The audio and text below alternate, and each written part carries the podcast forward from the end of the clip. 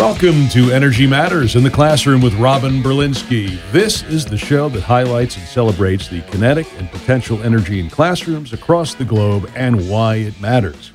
We're heard nationally on your favorite podcast sites, where you'll also find a library of all of our shows. And if you happen to live in Charleston, South Carolina, we're heard Sunday mornings at 8 a.m. on the iconic 1250 WTMA with the invaluable assistance of John Quincy. And here she is, a force of nature, Robin Berlinsky. Hey, Ron. Now, Robin, uh, we say this every time. If you're a regular listener, what's the first question I ask Robin? Don't we have some business to discuss? We always have business to discuss because I would love you to follow me on Instagram, Robin underscore Berlinsky. We have lots of fun prizes, mostly related to our podcast episodes. So you listen, you hear something I ask about, and then you you DM me and you win all kinds of prizes. So you really want to follow me on Instagram and also Facebook, The Learning Ring. The great thing about working with Robin is we always have great guests in the studio. And, and Perry, pardon me as I do the introduction. I'm just going to do part of this because it's only a 28 minute show. But you have, you have a tremendous resume. Perry Perry's awesome. As he, yes, he is. As everyone walks through the door. True. Perry Morrissette is the founder and principal consultant of Accelerating Innovative Solutions and Services, an engineering solutions company. After more than 32 years, Perry retired from the Boeing Company. You only look like you're 45 years old. I'm not Well, sure how that thanks, Ron. works. Uh, where he was the senior leader of the Boeing South Carolina Engineering Design Center.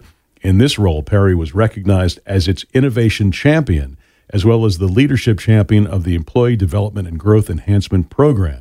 Perry is an active member of the Engaging Creative Minds Board of Directors. What a great organization. As a past advisory board member of Penn State University's Learning Factory and the Citadel's Engineering Leadership and Program Management Program. Perry, welcome to the show. Well, good morning, Ron. And good morning. Good morning, Robin. Yes.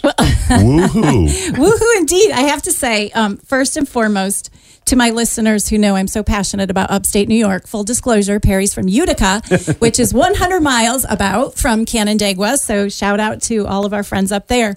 But um, the reason I'm so excited about this show is for several reasons. But Perry is an amazing STEM professional, very um, much involved in engineering, STEM, for those of you that don't know, science, technology, engineering, and math. And then me running an arts organization where Perry serves on the board is such a great connection because the arts and the STEM program. So we're going to get into that in a minute. But Perry, we always like to start with your journey. And I know we asked you, we're going to ask you about your favorite teacher and what inspired you, but math intrigues me. I have a son who's an engineer, and you know, my brain is not that way. So, you know, how did I birth a child that's so mathematically and scientifically inclined? Um, but I want to know your journey as a child and how you ended up as an engineer. Great question.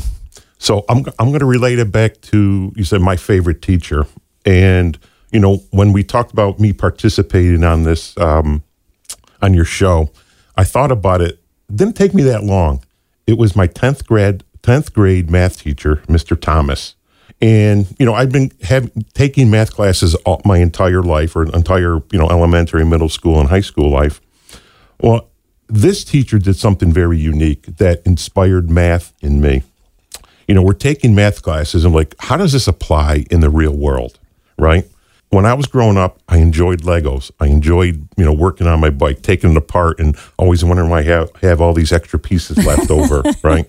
So, you know, that that's sort of how I got into problem solving. But the math teacher, what he did before every class, he gave us a little it wasn't a quiz it was just a a type of problem that you had to use math to solve now i can't really describe it without illustrations but the one that really got me that resonates with me to this day that he said okay you're on top of this building and looking down at the top it's an l-shaped building and it's on fire but 14 feet across that span is another building and he said, "How are you going to get there? We're going to give you. You have two ladders on top, and that's it. You got two ladders. They're both 13 feet long.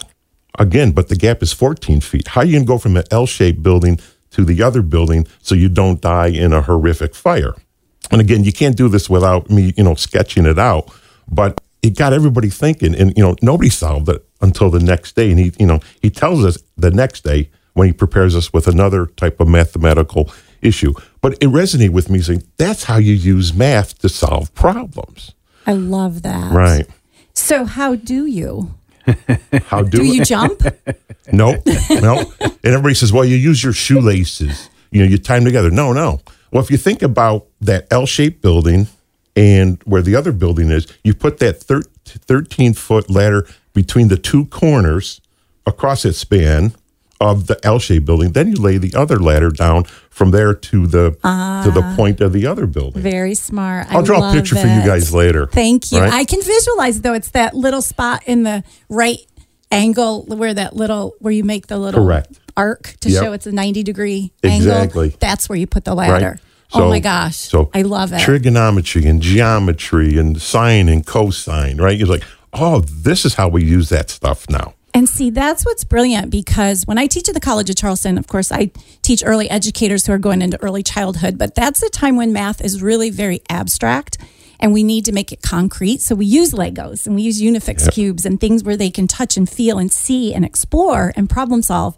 Right. And I love that because when I got to middle school, it was very abstract for me still. I used to hate those. Like if a train is going this fast, like, ugh, I can't stand that. But if I'm going to die on a roof of a burning building and I have two ladders, I'm all in. Like I want to know how to solve that. Right. Because it's physical. You can draw it out, you can measure it. Right. It's tactile too, right? You see, you know, to your point Yep. about the the Legos. Yep.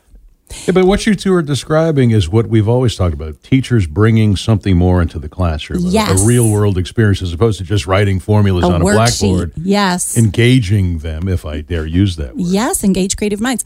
Something else I love about you, Perry, that's different in a way where you see the big picture and the what do I mean by that? Uh, What I mean is you understand mistakes are learning experiences. Exactly. That we celebrate them. Now I will say you worked at Boeing, so you can't have some mistakes. Some mistakes are not good, but you catch them and you you solve. And uh, something else I love is the innovation that you have always inspired workers at Boeing to come up with ideas to solve problems within the organization. So they're always strategically thinking and problem solving. And that's what I love about your brain because it's very mathematical, but then you also have that beautiful story about SpaceX. We have to talk about that during the show too. Um, the com I, I wrote it down because it was so amazing. Rapid unscheduled disassembly. Oh, right. We're going to talk about that too.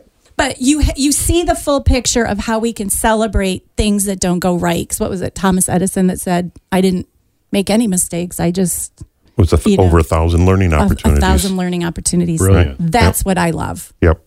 Yep. And I do think that's your connection to the arts, you know, why you're on the board of Engaging Creative Minds. I don't mean to get in your brain, but I am speaking for you. Is that it's that innovation and design through creativity. Ab- absolutely. Um, you know, I'm not the most innovative guy, you know, and, you know, uh, Ron, when you introduced me, you talked about, you know, me being the innovation champion. I don't have all the answers, right? I can try to solve things, but what I recognize through my, you know, many years at Boeing, you know, but also, you know, participating in my community, like on, you know, the board of directors for Engaging Creative Mind, there's relationships that you form that you you get to know people who have who can solve the world's challenges, solve the world's problems. You know, my, my goal is always to connect with people and establish relationships.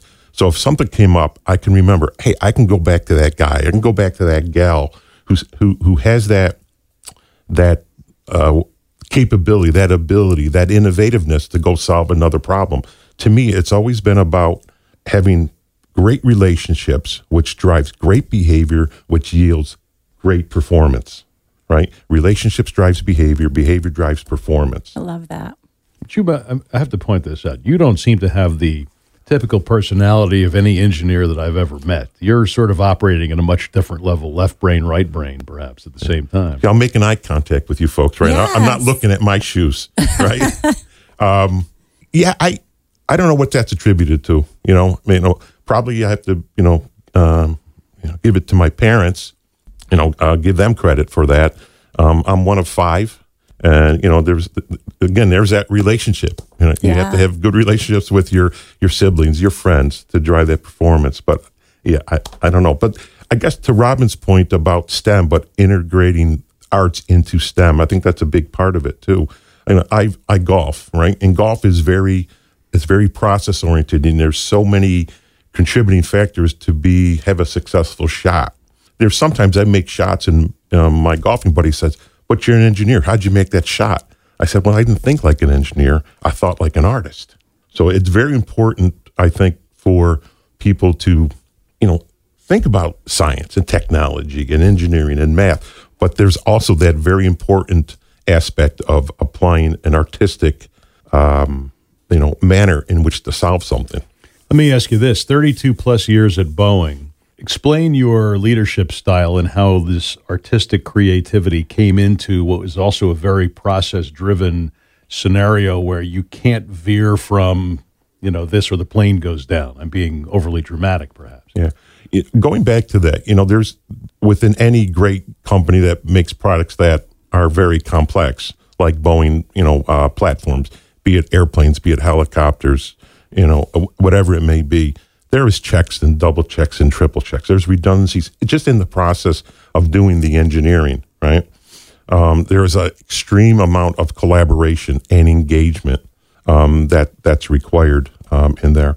All right, so Ron, repeat the question again. So my, my question was, how do you bring that learning style, the, the personality, the creativity to your job at Boeing? You're dealing with perhaps other engineers, but you have to take it to a level where people obviously respect your knowledge but they're listening to you because you're doing something that's different than just droning on about and then showing on a blueprint right. or a blackboard. It, it, takes you to another level, I think. There's that key word you said. It's listening. Yeah, I, you know, brevity is not my strong point, but I, I have to focus on listening to my colleagues, um, you know, my coworkers. That I mean, I think that's a key part of it. And again, going back to uh, what my new organization that I founded, the Accelerating Innovative Solutions and Services. Let's just cut it. Let's just refer to it as ACES. I love it. Right? It's because you know the full term is is is quite lengthy. Again, brevity is not one of my strong points. Um, so you know, it's unlocking that full potential of the workforce is, is very key. And and how do we do that? How do I do that? It's it's developing trust. How do you develop trust with somebody? Well, you, you provide an environment, what um, it's referred to as psychological safety. You listen to them, you engage with them. You know, I, there's no secret sauce, I think, but it's just, you know, talking with with people and listening, regardless of what job that they have. What I found out in my 32 plus years at Boeing, there's people who actually who are performing the work who have the ideas to solve what I call the pebbles in the shoes of the mechanics or pebbles in the shoes of the operator. And they have ideas, but there has been some times when those ideas are discounted or just completely ignored. And my approach, again, working with folks on my team who are innovative thinkers, let's create something that provides an environment of trust and psychological safety so that their ideas can come to fruition to solve those pebble issues, right? And and we're just talking little things. You know, Boeing a lot of time has to solve complex problems like the 787, right? Like the CH-47 um, Chinook helicopter. But a lot of times to get there, you're taking all these small steps. And those pebbles in the shoes of the mechanic that annoys them every single day. But they have an idea on how to how to eliminate that pebble. And you collect all those pebbles, it becomes a big rock. I love that. That's a good analogy. Where did this strategy come from? Did you te- is this something that that early teacher taught you, or this is something you came up with on your own? Because again, this sounds so different than your typical engineering uh, curriculum. I, I, cannot take credit for it. Um, again, I was talking with folks on my team, and they said, "Hey, listen, I think we need to." Well, it first started the employee employee development and, and growth uh, program that we have we actually rotated engineers and uh, folks from other organizations into the factory floor to feel the pain of the mechanics, the operators, the uh. machinists, right? So th- th- that was a big part of it. Uh, again, I was the, I call it a champion, but the, my definition champion is to remove the roadblocks, to help them, you know, to solve those problems. I don't have the answers. I know that these other people do. And so I'm just facilitating, getting them the resources they need, be it equipment, the time, you know, maybe they need, you know, um, time off, you know, the go because everybody has issues at home, you know, with childcare and everything. But again, it's providing that that environment of safety so they could facilitate and implement those great ideas that they have. I love that. I was at a conference once and you were there, and I don't think we had even met yet. This is my first memory of you. And one of the questions, Boeing was a keynote or something. There was an engineer speaking, and you were in the audience as part of the Boeing support. And an audience member asked what you were looking for in the workforce because it was a room full of art um, programs. And they said, Well, you're STEM, you're science, you're math. So, how do we get a job at Boeing? You know, clearly you're not hiring a violinist. And you gave, the, do you remember what, how you answered that? Yeah. What did you say? I- Well, they wanted to know the definition of innovation. Is that what you're referring to? Yeah, like what are you looking for when you hire people at Boeing? And you said attitude. Oh, absolutely. You said yeah. attitude is the number one. And this woman was shocked because I think she was trying to find a way to find jobs for her artists at Boeing. Right. And she was going to kind of point out that that it wasn't going to work, but you didn't give that answer that you need to understand math or science.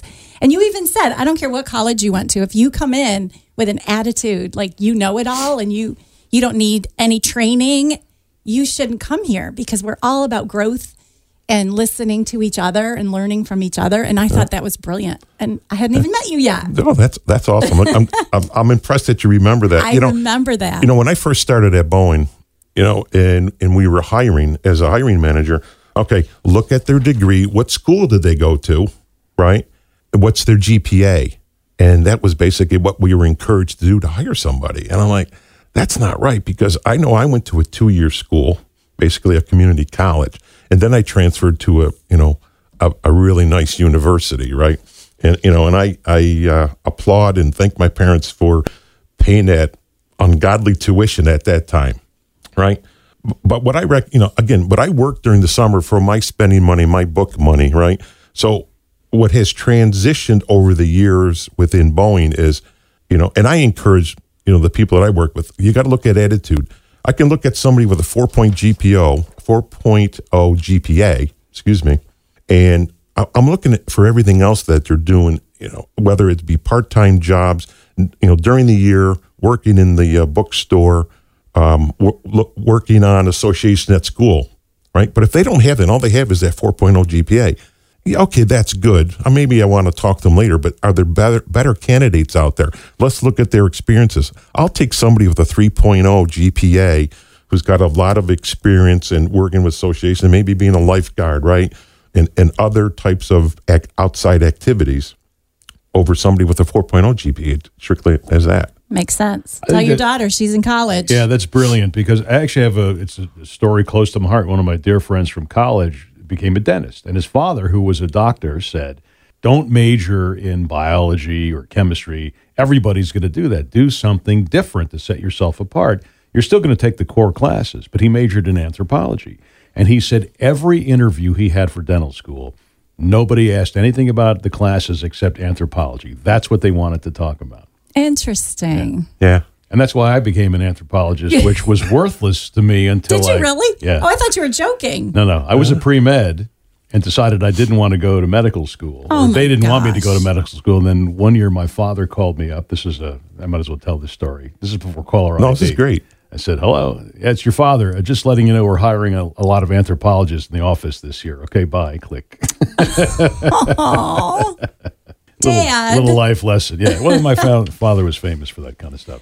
Oh my gosh. So, Uh, innovation, setting yourself apart. How did you wind up at Engaging Creative Minds, which, of course, from the outside is a phenomenal organization, and, and we know who Thank the head you, of it is. Ron. I've, I've always loved that group. How do I end up at ECM? Yes. How did you wind up doing that? one of my uh, former colleagues, um, he was transferring, going into a new position back out to Seattle, and they needed somebody to, to come in.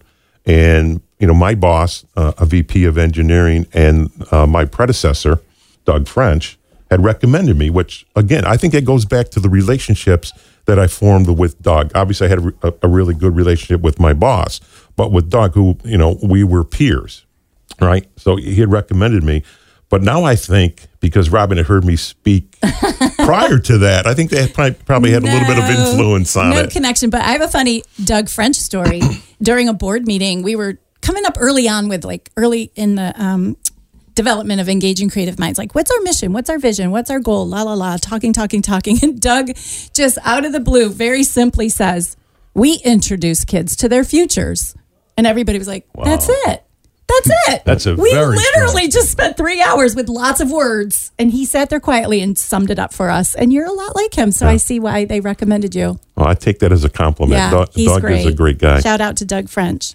Before we lose this opportunity, tell us about your company and what kind of solutions are people looking for when they come to you. Okay. So again, you know, the the purpose is to improve the operational efficiency of our the production operations of our clients. And that's done by unlocking the full potential of its workforce. Going back to what I did at Boeing, and you know, several years before I retired, I'm like, there's got to be other companies in the Charleston area, in the state of South Carolina, that could benefit from this, right?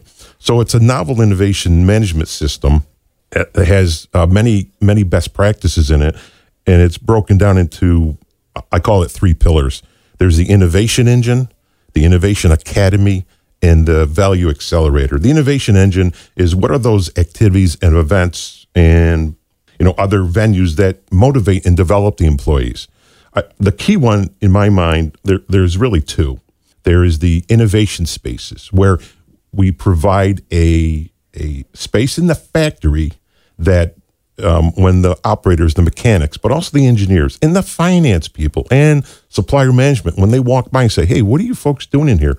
Hey, we're trying to solve solve those pebble in the shoe problems.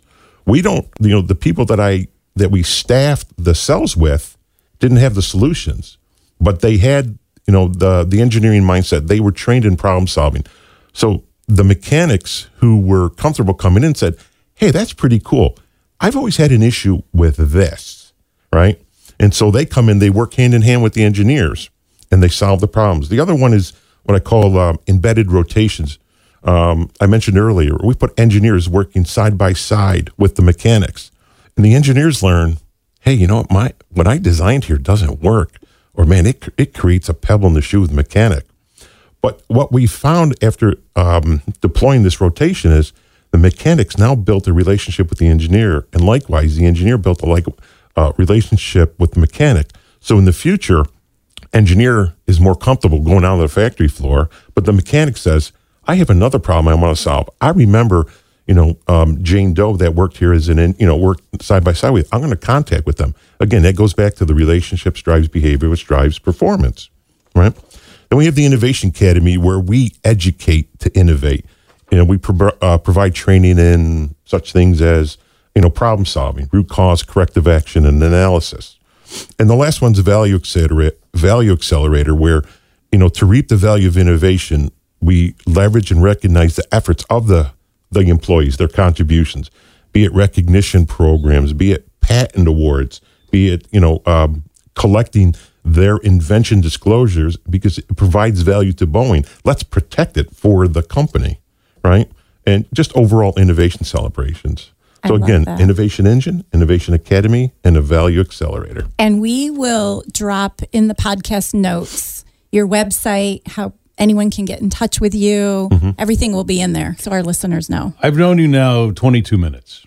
And I have to say, my observation is you're not just a scientist, but you're a people person. And I think that's a very rare combination. The fact that you will listen to these people, put them together, let them collaborate, and solve problems by somehow putting it all on the table. There's no hierarchy. I, I have to say, if I can use the word brilliant, you know, I don't You know may. you well enough to say I that, but I'm brilliant also. I think that's pretty. I mean, because I'm in the people business. I mean, I'm a communicator. I'm not an engineer by any stretch of the imagination, but I can see the power of communicating and bringing people together. Well, thank you, Ron. And I love something you said because everyone wants to be heard. Everyone has something to say.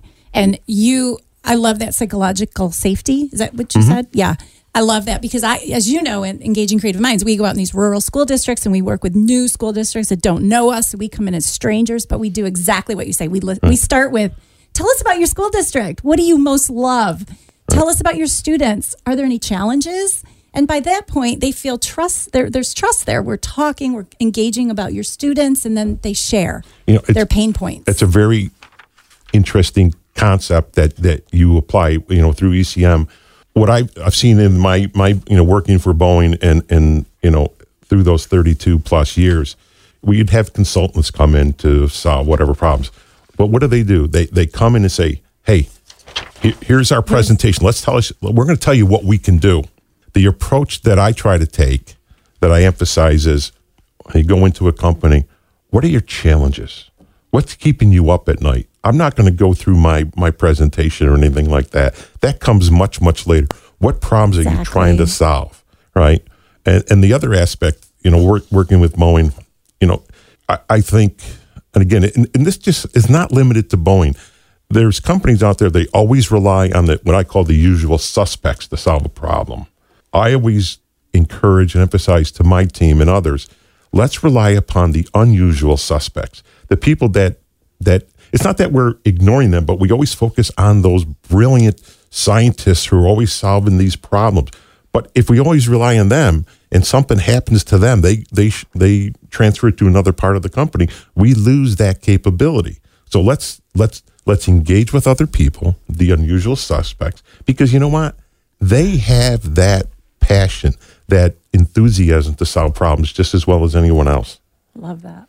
Uh, before we run out of time here, how about a quick shout out to Boeing? Because I know they've been a great community supporter. Oh, yes. Over the past 10 years, Boeing has funded and invested in our arts program over a million dollars. Amazing. And they are why we are where we are this, this Well, you can you can thank me for that because I fly on a lot of Boeing airplanes. all If the it's not time. Boeing, I'm not going. I have that sticker on my filing cabinet. Let's not forget about all the volunteers and all the activities ECM does, and not just ECM across you know the entire Low Country. Yes, and Perry just was a judge for our business plan competition in Columbia. It was awesome. I, well, I promised you this was going to fly by. So, Robin, any final comments and a goodbye to Perry? Well, I'm just so grateful that a lot of times we don't know what STEAM is. And thank you for connecting STEM and the arts for us, Perry. Absolutely, I appreciate you guys um, the invite and enjoyed this very much. All right, by the way, let me remind you if you want to reach out to Robin for comments, questions, suggested guests, you name it, visit thelearningring.com. That's T H E L E A R N I N G R I N G. I spelled it right. Ring, ring. You've been listening to Energy Matters in the Classroom with Robin Berlinsky with our special guest, Perry Morrissette. We hope you've enjoyed this episode and we'd love your feedback again at thelearningring.com, where you can also reach out to Robin with questions, comments, and even win chances to win prizes. Lots of Fabulous prizes. Thanks for joining us. Until next time.